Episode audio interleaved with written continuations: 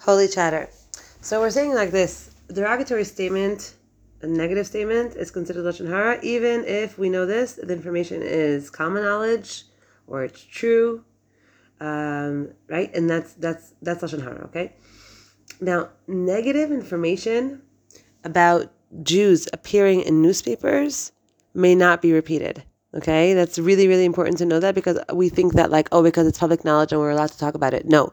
Why? Because newspapers are not considered a, a reliable source of information. Therefore, just because it's written in the newspaper or just because it's written online, okay, um, it depends where your source is coming from, you cannot even believe it. That's the truth. You can't even believe it, like we discussed previously.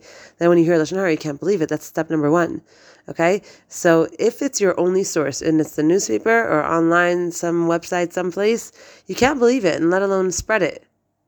Um, only after you verify the information, okay, you can believe it, but you're still not allowed to repeat it. Okay? That's halacha number one. So if a statement is made that's negative, that's true, but it's negative or it's common knowledge, um, and it's it's talking about someone in a shameful way, then that is lashon hara. And if that's written in the newspaper, you can't believe it or repeat it because it's not considered a reliable source unless you hear it from another source that is reliable, and then you're allowed to believe it, but you're not allowed to repeat it. Okay, that's number one. Number two, halacha number two, it says he discusses the Chofetz Chaim.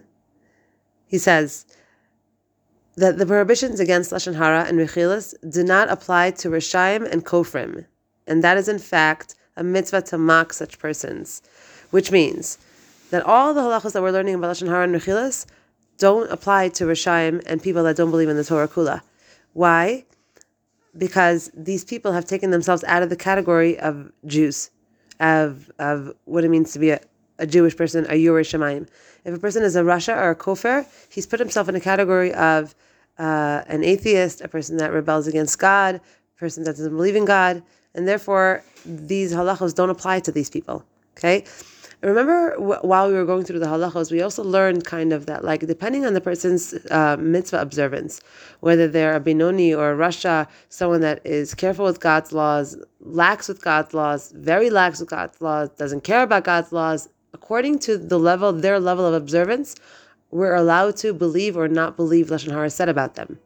It very, very much depends on the person. The person, if a person's a tzaddik, and like you see him literally doing a huge avera, like eating pork or whatever it is, you're not allowed to discuss it. You're not because his track record is a good track record. It's a clean track record. You know where his heart is usually at. This must be a situation that has an explanation but you can't just jump to the conclusion of he's doing something bad because of who he is. And the same goes for the other side. Okay? So he says over here, it is a mitzvah to make their false opinions public before all and shame them so that others do not learn from their evil deeds. People that are evil, it's not lashon hara to talk about them. It's a mitzvah to talk about them.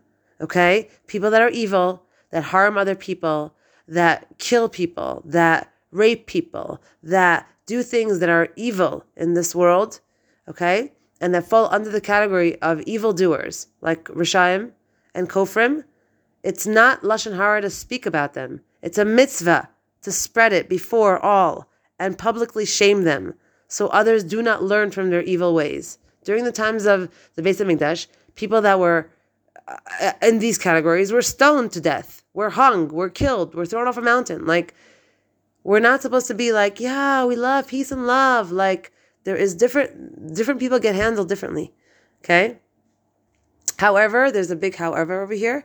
One who sins out of ignorance or temptation, okay, he's tempted, he's a big yetzer hara, is in the category of a mecha. He is still in the category of amongst your people. He's not considered a rasha or a kofar. There's a difference between what you have to know what a rasha is. You have to know what an evil person really is. It's not like, oh, this guy doesn't keep Shabbos, he's he's evil. No.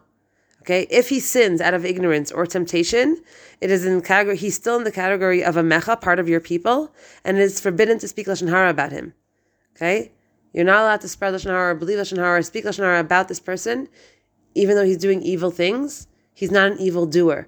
He's a person that is ignorant. He's a person that grew up irreligious and just is in in a certain he's in a certain loop. Okay, he's he has habits.